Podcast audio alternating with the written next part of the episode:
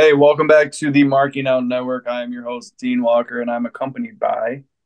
I am Neal Thomas here with me, uh, Zeke Andino. How you doing there, Zeke? Doing good, thanks. Yeah, how are you guys? Oh, we're doing fantastic. I know we've tried to schedule you a lot of times over the last couple months. We had technical difficulties and all that kind of stuff. I have to tell you right now, it's great that you're on our show. We are the Marking Out Network. We are marking out for Zeke Andino right now. That's what we're doing because you are coming on our show and we greatly appreciate it. And we have a lot to talk about. So we're going to get right to it. But again, thank you very much for coming on our show. No, thank you guys for having me. I'm, I'm glad we could uh, finally get it sorted. I'm stoked.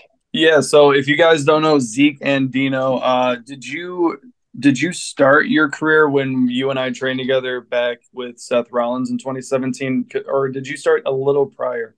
I feel like I, I started, started a little, right? Yeah, I started a. It would have been a year and a half prior. I started in March of 2016, and uh, we started training at Black and Brave in September of 2017, I believe. So about a year and a half. Okay. Did you start just in Australia, where you're from, or were you still in the US? No, nah, yeah, it was in Australia, local promotion, uh, oh, half an hour from home. Um, they just held training uh, every Wednesday and ran monthly shows. So I uh, just found them online, and um, that's where I kickstarted the career. Well, that's not too bad. Is it anybody not- notable that like we will know, or is it kind of like local? I I actually believe uh, Toni Storm started in that promotion. Um, I don't know how long she was there for, but I'm I'm certain she started there, and she was there like I, when she was younger, and then um, and I believe she made the move to the UK because I don't know if she had citizenship there or family, but uh, that's where she made like her career in the UK. But um, yeah, started at it's called IPW Impact Pro Wrestling Australia. I mean, it seems like you have a passion for professional wrestling. You've you've been intrigued like this before uh, your whole life what's something that you can pinpoint to say this is what I wanted to do as a career? If you can single out a match, somebody you saw, something that happened along the way that was like, I want to make this a professional wrestling career. I want to do this. I want to beat my my body up and sacrifice and and do all that kind of travel all over the world. What was the first time that you can remember that made you decide I want to be a professional wrestler? Yeah, I uh, de- ever since I was a kid and saw it on TV, like I was just, uh, I just wanted, I just knew that that was what I wanted to do. I, um, I would just religiously come home from school, uh, and I had no sense of television programming, so I thought like it would just be on like every second of the day or, or whenever I turn it on. Then over time, I'm like, oh, it's on a Tuesday and a Friday in, in Australia. So um, I just watched it religiously growing up as a kid. But uh, to pinpoint a moment, I always knew in the back of my head, I'm like, like I want to pursue wrestling. But I thought uh, WWE was like that was it. I had I didn't know much about the independent scene growing up and other promotions. And then the exact moment was I, I just recently spoke about it. I, I, put an Instagram post up about it. It was um, the 2015 Royal Rumble. Uh, I believe it was a triple threat match with Brock Lesnar, uh, Seth Rollins, and John Cena.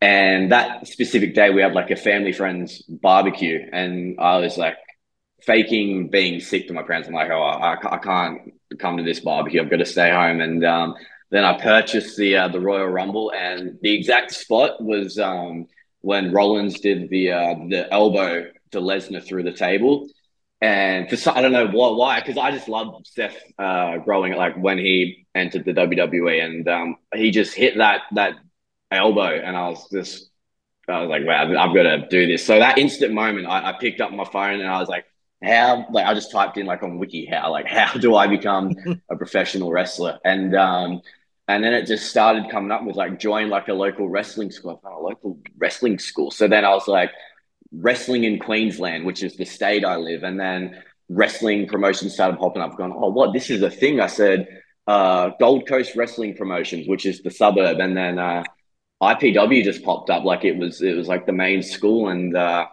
and that was pretty much it. Like I was still in grade twelve back then, which is our final year of high school. Uh, that would have been the start of year twelve, and then all that year, I was just like, I'm like, I'm in one year when I finish school, like I'm I'm starting uh, wrestling, and and that's what happened. Yeah.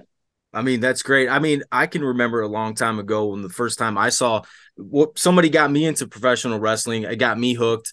The first time I saw Ultimate Warrior was the guy who got me into wrestling. Like I was like, this is the coolest thing I ever saw. Like living cartoon characters, which I thought at the time was like the dopest thing I've ever seen in my life. And it was like Ultimate Warrior was my guy. So I can understand that moment, that pivotal moment in somebody's life where like this is what I want to do. Now my aspirations were completely different. I've always been a fan. I didn't think I was ever going to be a professional wrestler, obviously, like you did. But I know Dean, he probably has that first instance of when he wanted to become a professional wrestler too. And I think we all have that, whether we're going to become professional wrestlers or we're going to become fans. It's always uh, that one moment that stands out most. And that's actually a really great story. Your style as a professional wrestler is very versatile. Could you compare yourself to anybody currently wrestling, or where do you take inspiration from and kind of put it all together and say, this is who I want to be or want to be similar? Obviously, you're going to have your own style, but where do you take inspirations from? Yeah, I uh, I take a lot of inspiration with Seth Rollins, uh, yeah. Bryan Danielson or Daniel Bryan. Um, it's once I got uh, it, like into the independence and and like I got deep into that. I, I, watched a lot of his old school Ring of Honor, and then that uh, discovered AJ Styles, and I bought his uh, Ring of Honor DVD tapes. Uh, so yeah, AJ Styles, uh, Bryan Danielson, Seth Rollins. Who else? I tell I, I, love watching Will Ospreay nowadays, but um, some of the stuff he, he does is just out of this world, and I'm I'm nowhere near that athletic. Uh, yeah, well, I got into New Japan too, and I love watching um, Kenny Omega's style uh, and how he how he goes about putting like you know structuring his matches and just the style in general. Um, so I would say that they're they would probably be the main people that I took inspiration from. There was one time where Shinsuke Nakamura, uh, where he debuted in NXT, and um, he was like real hot on the market, and uh, he had that cracking match with Sami Zayn. I uh, I was like, oh, I want to be like Shinsuke Nakamura, and I was like uh, only a few matches in, and I started like doing the good vibrations that he I, I, did like three of his moves in a row and uh and then I started hearing people in the crowd saying oh, he's doing all of Shinsuke's moves. And then uh, the booker joked about it with me. He's pretty cruisy guy. And he we joked about it afterwards. And I was like, oh, yeah, I probably need to switch up and uh, switch stuff up. Um, so yeah, that's where I just like started to pick like one or two things from from certain people, and uh, but those, those three or four blokes I mentioned would uh, took huge inspiration from, and uh, yeah, I, I, became a huge Omega fan from that point onwards. And everything that uh, how New Japan like how they shoot their shows, like the camera angles, um, the presentation of it all. It's presented as like a, a sport over there, if mm-hmm. that makes sense. Like um, yeah, and then and then yeah, just how they build their cards and um, to like to get to the main event and all that stuff. So you would say that style of wrestling, the New Japan style, would probably be a style that obviously you you're more you're keen to. That's the style that you want a wrestler on uh, wrestle like. I would say your style is more New Japan style, and that kind of that's the way you would want to present a match and lay it out. Yeah, that yeah, that's how I'd want to present it. Um, that's the style I, I like watching. But then, you know, with that, you've obviously like you know you got to like know your audience and and sometimes like uh, you know just a local uh, independent show they don't want to see some 20 minute wrestle kingdom match or mm-hmm. you know they might not enjoy that style so uh, but yeah in general definitely um but that that's like I, I still love the wwe and like you know like uh you know when aj styles and finn Balor are wrestling or like you know rollins and and Dolph Ziggler or uh, Rollins and the Miz at Backlash a couple years ago had a cracking match for the the IC title. Like they're still like banging matches that I will like go study and and and you know try and uh, take a lot from. And I wanted to discuss more about the the Black and Brave training. Um, so we both trained together back in 2017. Is there any like, is there anybody there that you still kind of keep in touch with? Uh, anybody still wrestling from there? I, I love keeping in touch with uh, the guys and girls over there. I, I geez, uh, in our class. Oh man, I know James still wrestles in SCW right now. Yeah, I know that. yeah, sure. I, I became good friends with uh, Rob and uh, and then his partner uh, uh Olivia uh, Dunnigan. Love Dunnigan. Uh, Eddie. I don't want to miss anything. And then oh, that was the first time around uh who else? Uh, Travis Titan and and his partner Abby. Uh, and then it, the second time round was like when I got to meet a whole new crew, which um I'd say like kind of brought it all together. And I've stayed in touch. I love yeah staying in touch with the guys there like uh, Solomon Tupu, Jordan, um, and and that crew. Yeah, that's great. No, Coming so- from somebody who never trained as a professional wrestler, how would you? describe the training that Seth put you through. How hard was it? Was it I mean, did you hate your life? Did you want to quit the business? did you ever reach a point where like this is not for me? I do not want to do this because Seth is freaking killing me right now. How would yeah, you don't, um, don't forget to mention the CrossFit, man. yeah, yeah. So um there was never there was never a point I, I thought of of quitting, but that up up until that stage of my life, that was by far the uh, the hardest training I've ever done. Um, so where I started at IPW, um, we there was no ring to train in. There was a show ring, uh, so that would only go up at on, on a show day. But uh, every Wednesday when we train at the facility, um, it was a part of like a gym. So we just used this like spare room that a gym had, and we used uh, I think you guys have them over there. It's like those real thin blue gym mats, and they're they're real stiff. Yeah. So we learned to bump and and do everything on gym mats, which um kind of hardened you up. So I, I was prepared in that aspect, and with the um training that I've done, I've like I'd learned the basics. Uh, completely different style once I got over there. But um, one thing I really lacked in, and I thought I I, I was half decent in, was um my training. Like leading up, I, I was like, I've got to commit, you know, to training, and I'd always gone to the gym, but um, in my own mind, I was like, oh, the level I'm training at is, is pretty intense. But um, it was looking back, it was very basic and, and standard. Like I had no idea how to structure a session or, or cardio. I did have a PT where that would be like my one good session a week. Uh, so yeah, when I yeah when we uh, when we rocked up to Black and Brave, the uh, the training was a, a rude awakening uh, with the CrossFit and um, the intensity of it, uh, the cardio. Um, yeah, it was brutal. Um, that training, like that, especially I, I, can't, I don't want to give away too much, but uh, that that first week or two is um, they test you. You've got to look after people. You can't just let anyone in because uh, I don't know, people get injured. So Did, um, um yeah, they really try to break you after the first week, did a lot of people quit? Jeez, we had one girl, uh, right?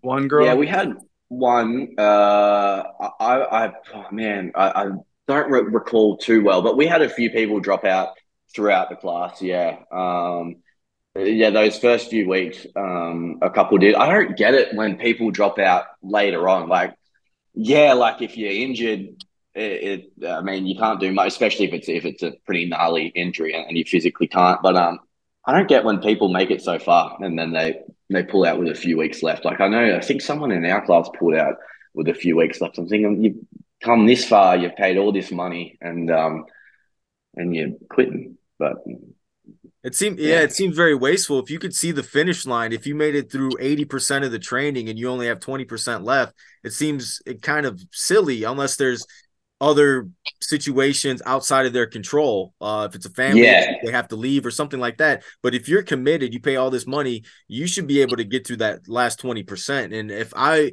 went through hell and I could see the light at the end of the tunnel, I'm damn sure going to finish the fucking training because yeah. you know you're right there. And that satisfaction, once once you're done with it, it cannot be uh, topped or equaled in any way. I was going to ask you, but you said you didn't want to give much away. I was going to ask you what what was the day in the life of training from the moment you wake up to the moment you go to sleep. Can you go into detail about not maybe specific giving away too much, but just kind of, you know, hour by hour, maybe some parts of what you actually were doing? Yeah, no, that, that was just a specific uh, drills that they put you through. Uh, yeah.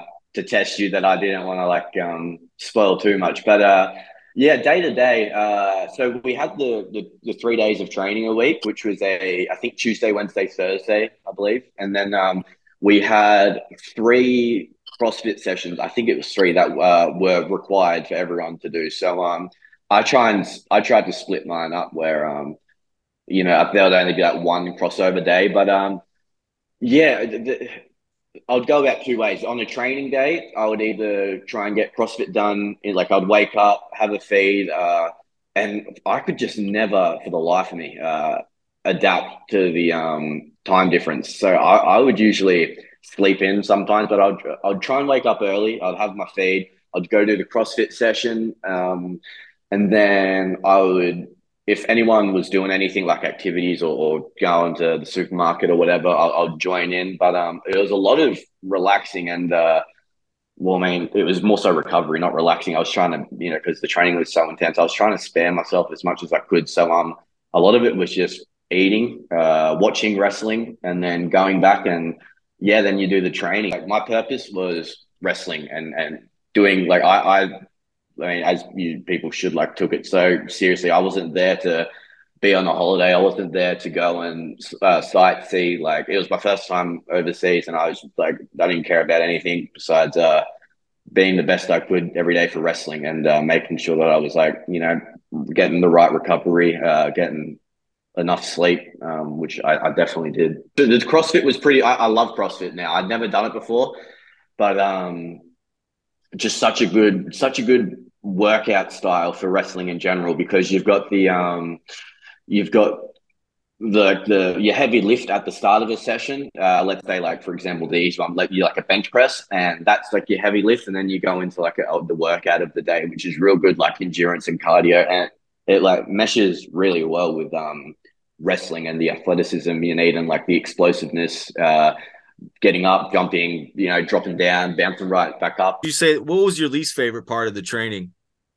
I kind of just wanted to get to the end so I could start wrestling, uh, mm-hmm. like on, the indies and just doing shows. But I, a bloke I, I forgot to mention, Logan, who uh, was actually probably my closest friend uh, in that class, and he would um, very nice of me. He would, he would always uh, take me uh, in his car because we both stayed at, at the house that they uh, had there. Uh, he would take me everywhere. Um, and I remember having a conversation with him saying, like, man, I just wanted, I just wanted because it, it, was, it was so tough, like being away from like family for the first time and all that on the other side of the world in some little town. And um, I just kind of, yeah, I just wanted to get to the end and finish it. There was no thought of, of quitting or anything. It was just wanting to get over it and uh, and then progress and move forward. But he was just like, and I, I remember saying like, man, this this is tough. And um, and he's just like, yeah, it, it is tough, but he, he like was just like, I love it, man. Like I, I want it to last forever. I've gone, oh, why? And he just he's just like, oh, like man, we're not working um, at the moment. Like I think he might have had a part time gig temporarily at a.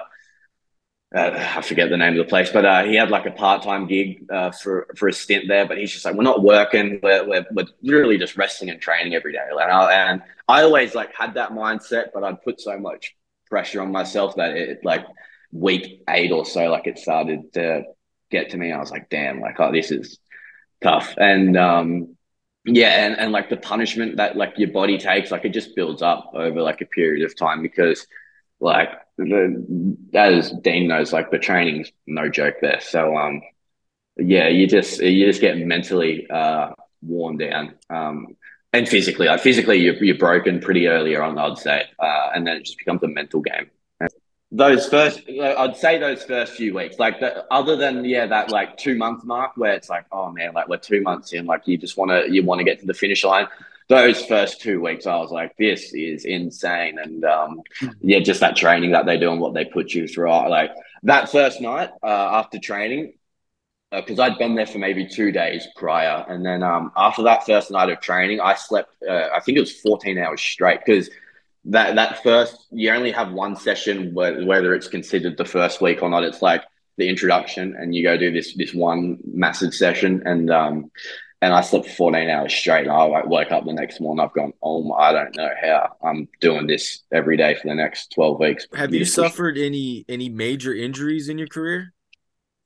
Nah Brendan pretty uh touch wood with with injuries, just um, just a typical like niggles that any wrestler would get. Like you know, like you have the typical match corners where like you might have like a, you know fall back, the body stiffness. I've like landed on both my knees, like you know, awkwardly, and like you get a you get a bit of a tickle. Uh, same with like an ankle, like just landing on like and rolling the ankle, but um, nothing that's like been terrible. There. It's just yeah, just the usual injuries, I would say, and, and nothing that's kept me out of action for a significant period of time. I've been pretty pretty lucky, and um, and if I do get injured, I try and get onto it straight away. Like go get a go go get an X-ray just to double check. Uh, start a recovery process, whether it's just as simple as icing it or like we have like these uh, recovery pools here where the you know it's like a freezing cold, which is zero degree. Oh, it'd be at two degrees Celsius. I don't know how it's freezing. Uh,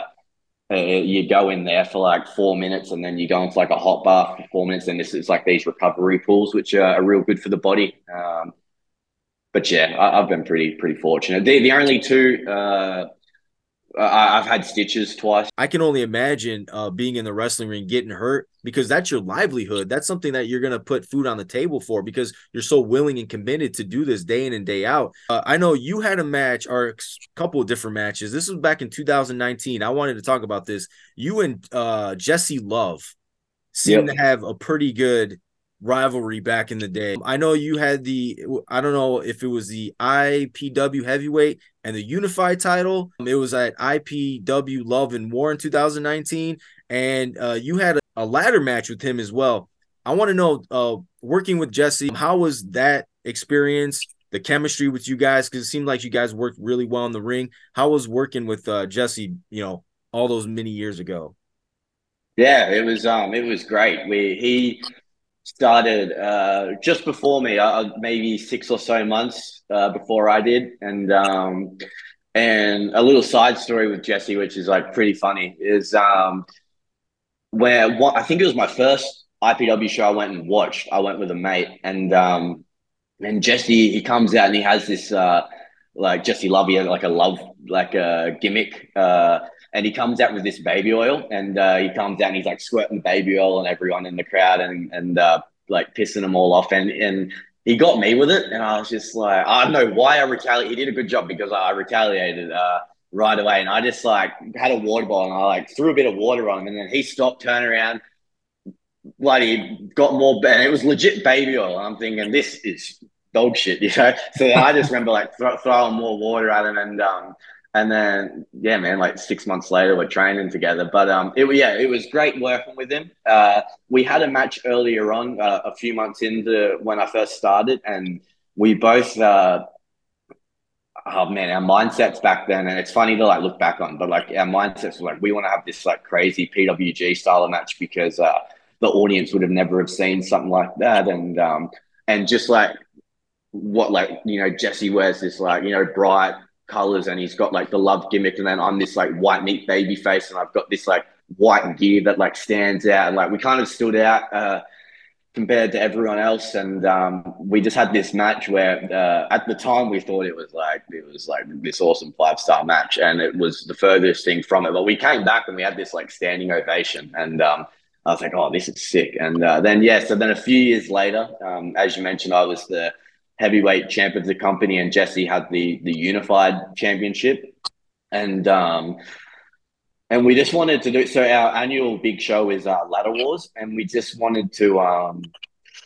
just do something big, I guess. Like the, the titles hadn't been like unified or like not as in unified. Uh, like a champion versus champion, and um, I don't that hadn't been like done in a ladder match in in this company, and uh, we, we just wanted to like do something different and get our names out there. So um, and build this storyline and uh, and yeah, it just worked well because yeah, as like we did have good chemistry. Uh, it was probably instead of like the typical like two or three months matches, like we built that over six months, I think it was, and um, and we just tried to be different uh, in in how we built it, and um, it accumulated to the to the ladder match, which um, is one of my favorite matches uh, to this day. People still talk about it, and uh, to this day, the match, which I think like says something, um, you know, because it's not very often, especially like locally where where I'm from, like it's not very often like you know you have a match that gets brought up from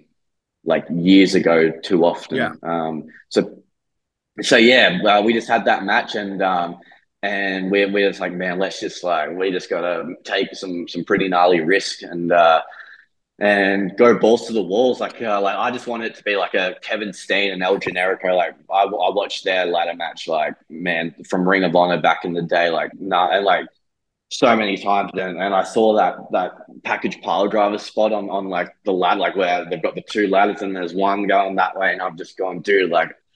Like imagine pulling that off, like uh, like that would just be like no one, no one's done that like uh, locally as far as I know. And well, um, kind of answered my next question. I was going to say, what's your favorite match? But it sounds like this ladder match is definitely probably your favorite match.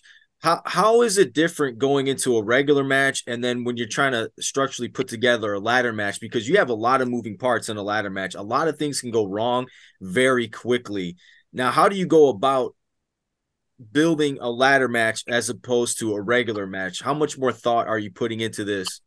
In a ladder match or any other kind of specialty match, whether it's a steel cage match, a ladder match, or whatever? Yeah, uh, obviously, yeah, a lot more thought because um, uh, because if if you're having a ladder match, I feel like there there has to be some a purpose behind it and a reason. Like uh, you should you don't just go and have like some random ladder match. So um, yeah, there was a lot more thought put into it. Uh, it yeah, a lot more time, uh, and, and, as you said, a lot of moving parts. So um, you do need to structure stuff more, so you do know where you're at. Like uh, you know, you have like a normal match, and you can just you just go out there and, and wrestle. You know, you do stuff uh, on the fly, really, uh, if if you want to, of course. But yeah, man, in a ladder match, yeah, there, there, there's that pressure, and uh, because you have that extra pressure of trying to protect each other from legitimate ladders. Like they're not gimmicks. Uh, I mean, I think in the video, like it, have to, it has to, like for anyone to dispute the the, the ladders, especially in our match, um, a gimmick like there's the they were as real as it gets from um, our hardware store over here, um, and so there, there's so much risk. I think just we work so well together that it all just meshes, and you just start piecing it together, and then yeah, and, and it differs from a normal match because the the point is you're trying to win, climb a ladder to win a championship. So um, you're not pinning. Uh, it's uh, it's weird if like you're trying to hit certain moves. It's like you're not gonna, in my opinion, like you you're not gonna try and give someone an arm drag or whatever, like in a in a ladder match. May, maybe at the start, I could be completely wrong, yeah, but you know, there's yeah, certain things that you, you you're not gonna do. Um, it's like why are you doing this when you're trying to beat the, the shit out of each other with a ladder um, and, and, mm-hmm. and and you know you're trying to keep someone down for a certain amount of time that gives you enough time to to climb the ladder and grab the, the title so um yeah there, there's a lot there's a lot that goes into it for sure what's what's a match that you want to have in your career that you haven't had yet Punjabi prison match. that, wow. Bro, that was that was the uh, I think that was the first pay per view I bought with uh, Batista and the Great Khali. Man, I I I love the idea of it. That that was kind of a joke, but also legit at the same time. Where um that is, I think it's the coolest concept, and uh, there's so much that can be done with it. But um, love to have a Hell in a Cell. Uh, I think that can only be done in particular companies. Um, we have a few steel cages locally here. Um, I don't know if I'd do one. I'd like to do one. Like, uh, it just depends. Like, it, it, it just depends. Like the, on the audience. Would you ever consider? would you ever consider yeah. a death match? Nah, I've considered it, but uh, I don't think so. There, there, there's times in my life where, uh, where uh, you know, you're like, you, you, I've been in that mindset. Like, so I, I don't know how to explain it correctly, but um, I do a bit of uh, Muay Thai and boxing, and um, I used to spar more often, but now I, I, don't spar too much. But there's like I don't know if it's just like the build up of like uh of you know your work and, and uh, stress is, is a bit of a, a stretch, you know, like you know just you know life in general, and then I'm like. I just get to this point where like I'm just like I just want to go spar and just I don't care if I get hit. I just want to I want to go try and beat someone up and I want to get I don't I want to get beat up too. I just want to I want to feel something. And there's times like that where I've gone, you know what, I'm gonna, I'll, I'll do a death match, but um, I don't think I'd go through with it. That, that's not my, I got nothing against the style. Um, it's not my thing. Like it, it's a bit too extreme. Like the glass, like the light tubes and all that sort of stuff, and nails, and uh, like I'd be quite content just doing like a TLC match and having the standard like weapons that like you see in a, in a WWE like you know extreme rules match. Um, like kendo sticks are sweet and, and chairs and, and tables and love jumping off ladders and stuff. But um, when you start to uh, include yeah light tubes and and getting set on fire and all that, I'll, I'll maybe do thumbtacks. I haven't done thumbtacks yet, and I feel okay. like you know that that's like a uh, one of those things that like you know you do as a wrestler. Maybe I just I've seen uh, I've seen guys pull out a, a, bag full of Legos, and to me that's worse yeah. than thumbtacks. You ever step is, on man, you ever yeah. step on a you ever step on a Lego and you're walking, you're like, fuck, like ah shit. Yeah. That hurts, man. a thumbtack, you're like, well, okay, it's annoying, but it's just it's not as hurt. Like a Lego, like you almost want to die. Like a that would be really bad. That'd be really bad and people can yeah, relate to Legos, so they're gonna be like, "Oh, I know the pain," and they're gonna be yeah, yeah. That is that, that's very true. The relatability for sure. Do you have a preference on working in Australia versus the U.S.? Is there any major differences that you notice? Um, and do you do you prefer to be in one or the other? Um.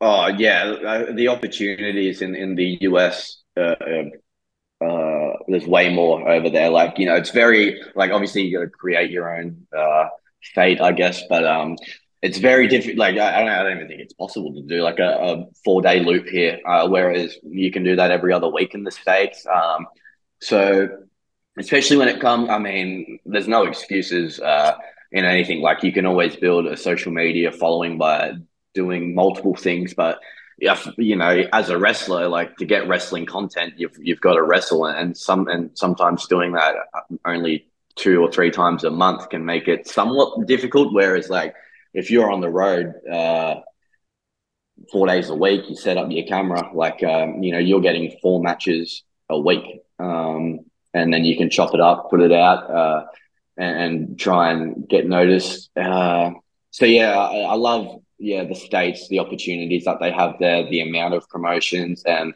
like here, uh, we've only got, I'd say, three or four uh, huge companies um, in Australia, and uh, and I noticed, and, and, those three or four companies are on like the radar of like where uh, uh like the the scouts would be looking. Like I know WWE of um, like that's where people like the Aussies that are in WWE at the moment, they've come from those promotions. Uh, well, WWE WWE is actually going to Australia next year, Elimination Chamber in Perth, Australia.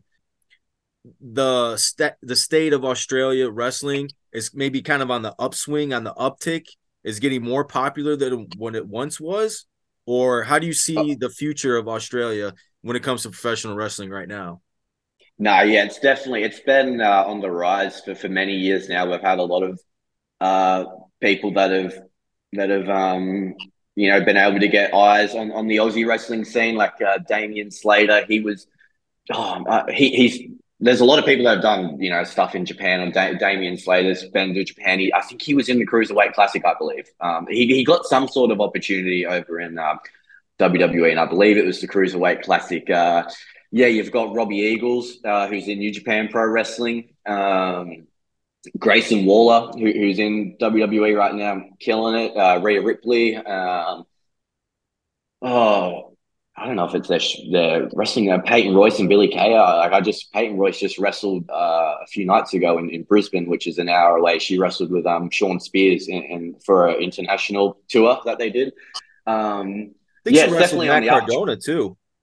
Yeah, yeah, yeah, did, yeah. They, they had a intergender tag match. Yep. Um, so um, yeah, it's definitely on the uptrend for sure. Um, and then, and especially with the people that have like put in the work that they have. Um, there's so many more names uh, that I that I haven't mentioned. Uh, like it'd be an endless list of people that have put in hard work, and then people before we started to get noticed that you know that um made made do with with what they had. Um, and that that's what helped us get to this stage. And uh, yeah, I feel like it's Australia in general. Like we had the UFC earlier on in the year, and that like because for us, uh, so Australian wrestling in general is on the rise. But then when just in general, like when we have uh, the WWE come over or UFC, uh, in my opinion, for us, like it, it's like a spectacle because we don't get that every weekend. Like we have like our, our footy games, but for you guys, uh, even though like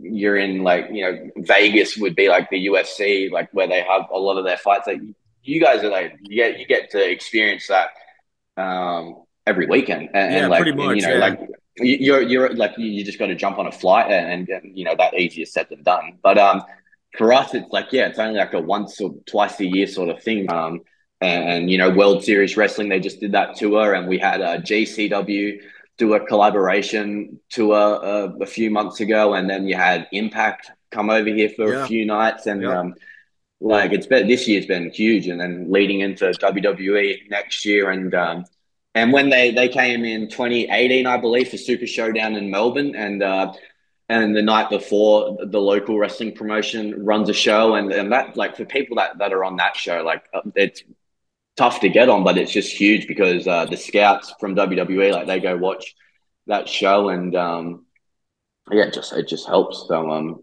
for sure. That no, that's fantastic. There's there's a wealth of talent down in Australia. Obviously, WWE is picking up talent, AEW is picking up talent. But you mentioned New Japan Wrestling.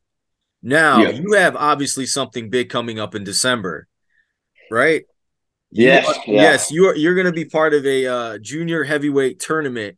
Can you tell us a Yeah. little about how did this come about and your excitement level and all that other stuff that's going to go along with it? Because this is actually a really big deal. A lot of people want to go to Japan and wrestle in Japan.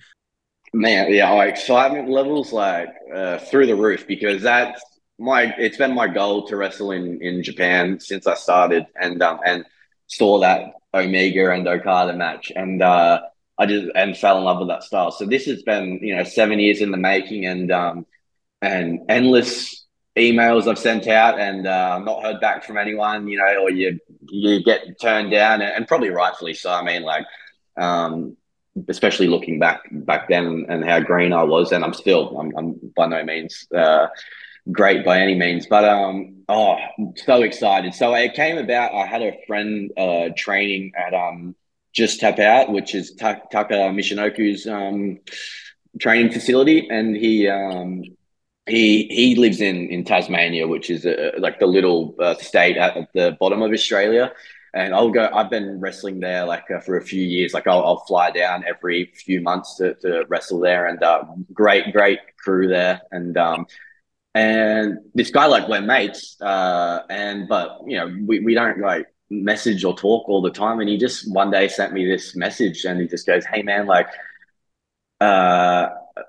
Like he was like, would you? How would you want? Would you like to wrestle in Japan? And I like if I could get you an opportunity. And he, this is while he was training over there just recently. I've gone, oh my god! Like I just, I was like excited, but then I was also like, oh man, I've like not heard this. I, I've had these situations so many times, and it just turns into nothing. So um, I was like, dude, I'd, I'd love to. And he just goes, all right, well, message, uh, message this this number and uh, introduce yourself, and, and you know, send like a short resume. And um, and what it was was the the junior heavyweight tournament. There's this uh title, the junior heavyweight independent title, I believe, and I think I think they're retiring the title in this tournament in December. Uh, like the winner will retire the belt or something. And um, I reached out and I heard back a few hours later, and um, and he's just like, they were just like, yeah, like if you want to come wrestle, um, the opportunity's there, and uh, and that was that. Like, uh, and I was like, this is and and the way that they do things over there, um, like, uh, it's kind of just like you say it and and it happens. Whereas like I, I like over here, it's like do you want to wrestle on you know October the first? And it's like yeah, yeah, and then like maybe a few days later, hey, just confirming like October the first, and it's kind of weird if like you don't hear back from someone getting confirmation like hey, just confirming like for next week, um, you're set, and um, so I was like kind of stressing, and this guy was just like, nah, man, this is how they do things, like you're you're in, and then they announced it online. I'm like, oh damn, like I guess it, it's all yeah, all good to go, and um, and yeah, I'd actually I, I, got another booking in February first, another promotion in Japan, which I, I got prior, but um, that was uh, that was in the works for a while now, and um, but that was uh, there were like some moving parts, like confirmation on uh, the venue and like actually making sure that the show was going ahead. So um, yeah, I've got two things lined up in Japan now. Yeah, for people that are wanting to wrestle in Japan, I think a lot of it, it from uh, just from my short experience now and being able to get those two opportunities. Um, a lot of it's like, yeah, it is kind of like uh, uh, if you have a connection, but um, you've just got to go. From what I've been told, you just have to kind of go over there and get your foot in the door. Like my mate wrestled a bloke from Japan. Uh, like they they flew a, a bloke over from Japan to Australia. He wrestled him, uh, so he had that connection. He got to wrestle in Japan. He went over with one booking and. Um, and then within the space of like two weeks, he ended up wrestling like three or four times. Like he apparently like just at the shows there, uh, people will go watch and other promoters or whatever, or like, you know, the, the boys in the locker room be like, oh, like you should come to this show. Cause they run like 15 or 20 shows a day over there. So, oh, um, yeah, supposedly. And like, uh, so it's just like, hey, like come to this company tomorrow, like you know, we'll have a tag match or come to this one, and and then you just you just get your foot in the door, but you just got to go over there and put yourself out there, I guess, which is like a, a, definitely like a daunting thing because you spend money for the unknown. But how long's the tournament in December that you're going to? Like, how long's the tour for? Uh, that one specific show, I, I believe that tournament is just like one. It was meant to be over two days, and I think they've. Uh, they've just put it. It's just one long like it starts at like ten in the morning and just goes all day. Like it's just a huge tournament. So oh, like okay. you you wrestle multiple times, but um yeah, I, have been in talks with a few other uh, promotions over that uh, to try and sort something out. So I'm hoping to wrestle a, a few times over there, and and that can kind of kickstart the uh the Japan career. Hopefully, yeah. Wow, that that's fantastic. What are you looking forward to the most when you head over there? besides the wrestling um, aspect of it? Just uh, the culture um, and experiencing something something new.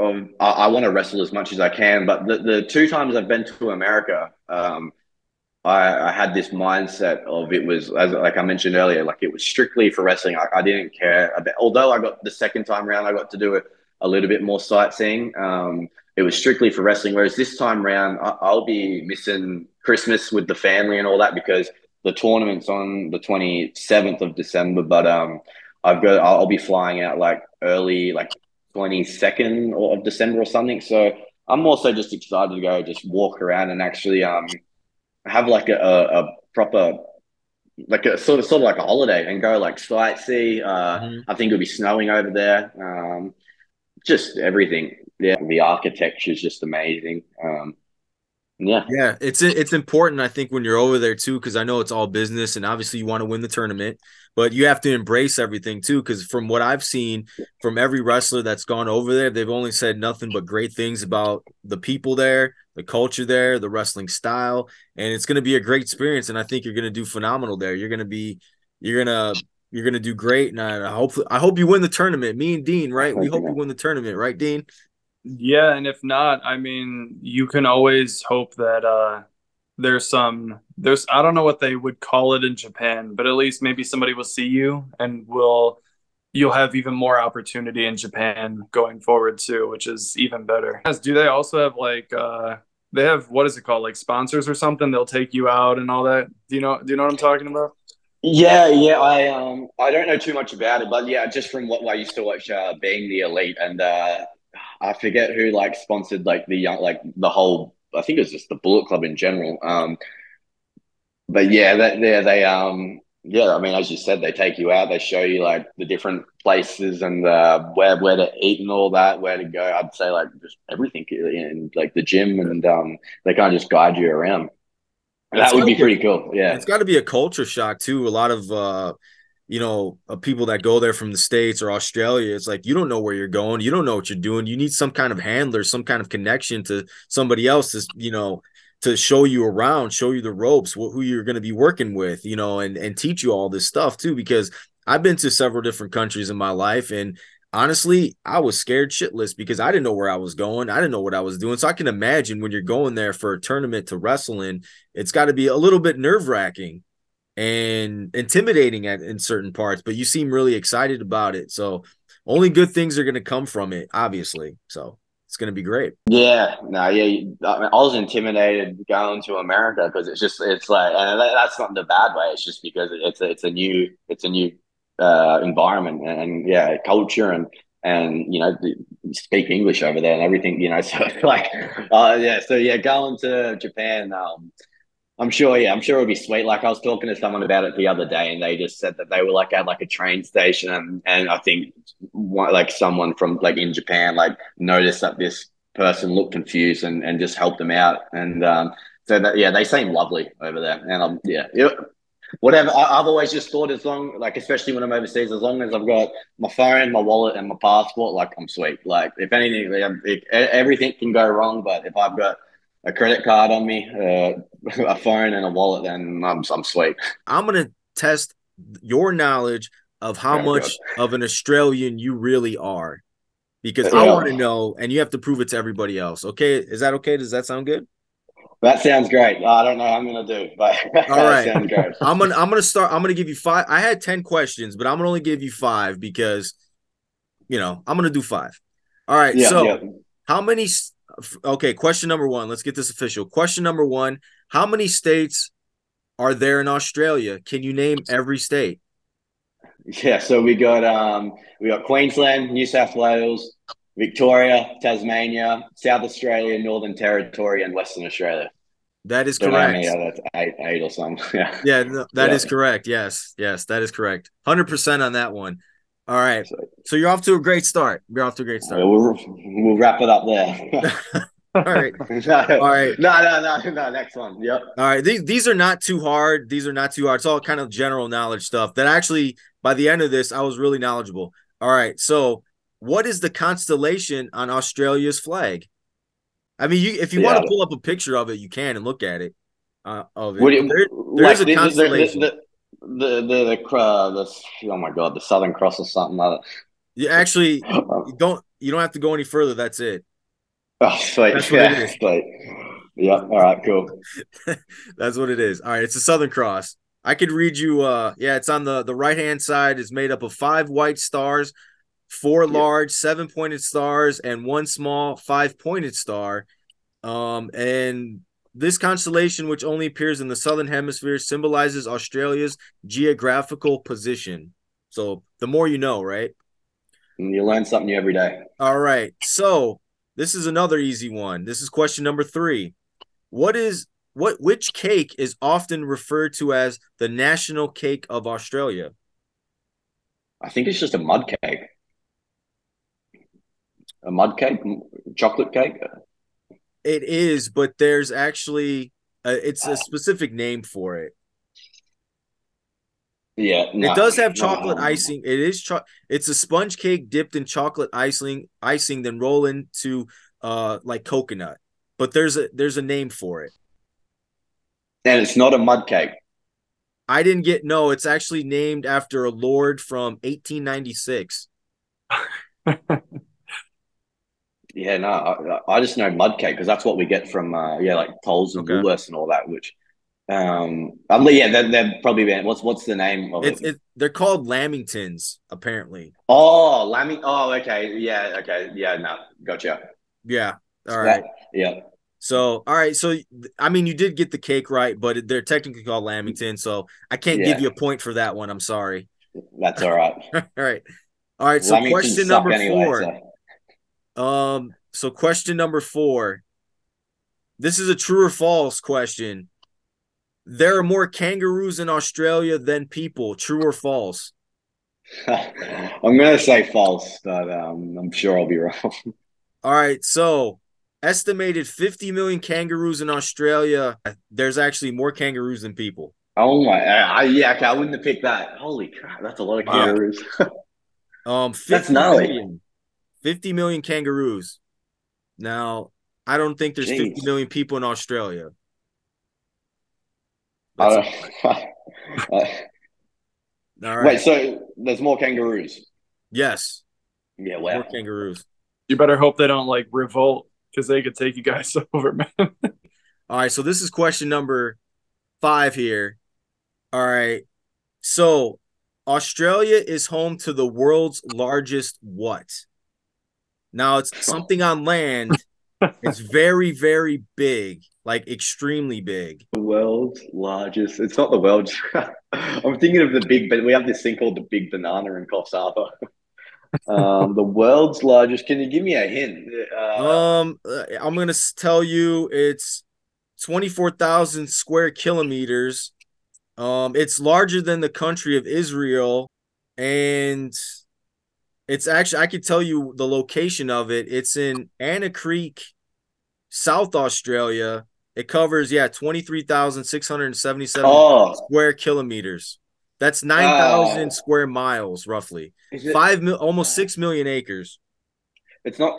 Oh man, I'm, I'm, I'm so useless. It's not the Great Dividing Range or whatever it's called. Um, uh, it, it, is it a road? It's not a road, no. Oh, okay. I, I don't know then. Yes. Is it, like, is it something to do with the ocean? No, it has nothing to do with water. It's on land. It's, it's actually. No. Oh. It's not a human made thing, is it? Or is it natural? I would say it's natural, but it's actually a cattle station. It's, it's the most random shit. Okay, I, I, feel a bit better now. I feel a bit better that it was a cattle station. Yeah, that is so yeah. random, bro. Yeah, it's the, the world's largest cat, cattle station. It's bigger than most countries, apparently. So it's really big. So I guess technically, did you get you got three out of five, right? Is that is that two? Correct? Two, I, I, think I think it was the first two, and then I, I was pretty useless on the last. Sorry. Oh well, two and a half maybe. You did say mud cake. Oh, the mud, the mud cake, yeah. Surely right. people would side with me on the mud cake. All yeah, right. that's crazy. All right, how about this we, bonus question? I'm going to give you one more. Yeah. All yeah. right. What year was the sport of rugby first founded? Jeez, yeah. 18, 1864. 1864. You're not that far off. It is in the 1800s, but it wow. was founded um, in 1823 by William Webb Ellis Holy shit. People at rug- rugby school define the conventions of that day. The ball may only be kicked forward. So it's a very old game. Thank you for playing along. I appreciate it. Nah, nah, that was good. I, I am I am useless with history though, and that sort of trivia Yo, Zeke, I know uh, I know he usually wraps up with it, but I did have a question. Um, and I know the visual people uh, who are not just listening to it can see where can they find your uh, your merchandise? You have the uh, Dark Horse. Yeah, uh, that's just um, darkhorselifestyle.com. Um, I have an Instagram page, Dark Horse, Dark Horse Lifestyle. Uh, the link's in there. Um, yeah, it, kind of in a rebranding phase at the moment, like sticking with the same meaning, but um, just trying to be more efficient with um, where I get source source the clothing and, and come up with some new designs and some yeah dark horse lifestyle. No, that's dope. No, I remember when you first started coming out with it uh, a couple years ago. It seemed it was a little while ago, and I was like, man, that's pretty sick. I like it. Do you do you know why why the dark horse? Do you know where you got that from? Uh, dark horse is uh, for people that like don't know the, like the meaning of like a dark horse is is an underdog and um I've, I guess I've had the the underdog mentality, but I've also like kind of been considered one. Um, like whether it was when I was playing footy, like small, I was like the smallest guy on the footy field, um, but I just would always just have a crack. I guess like didn't have the best skills or anything. Uh, I just just have have a dig. It's relatable. Um, it's for those who are overlooked, overshadowed, um, but they just don't give up. Like they always just emerge to prominence, and um, yeah, they just keep having a crack. That, that's that. It's it's more of a mentality. Yeah, yes, you just don't give up no matter what the obstacles are. Thank you very much for coming on our show, Zeke. I appreciate it. You've been fantastic. You've been a really good sport. I know this was a no, long time you. coming. I think we learned a lot today. We learned a lot about you. We learned a lot about Australia, and I hope we could do this again uh, soon. We can't wait to hear about your tour, your two tours in Japan. So next year, hopefully, you got to put us down. We're gonna you're gonna be on the show again, God willing, and you're gonna come on. You're gonna tell us all about it because we can't wait to hear about it. So thank you very much. We greatly appreciate it. Nah, thank you guys for having me. Like, uh, I truly, uh, I truly do appreciate it. Like, it's a great opportunity to, to have a chat, and uh, yeah, I, I, thank you guys for uh, giving me a platform to, um, yeah, just have a yarn and uh, get some of my story out there. And yeah, I'm, I'm stoked that we could finally sort it out after all this time. Um, but yeah, thank thank you. Very appreciative of your time and the opportunity.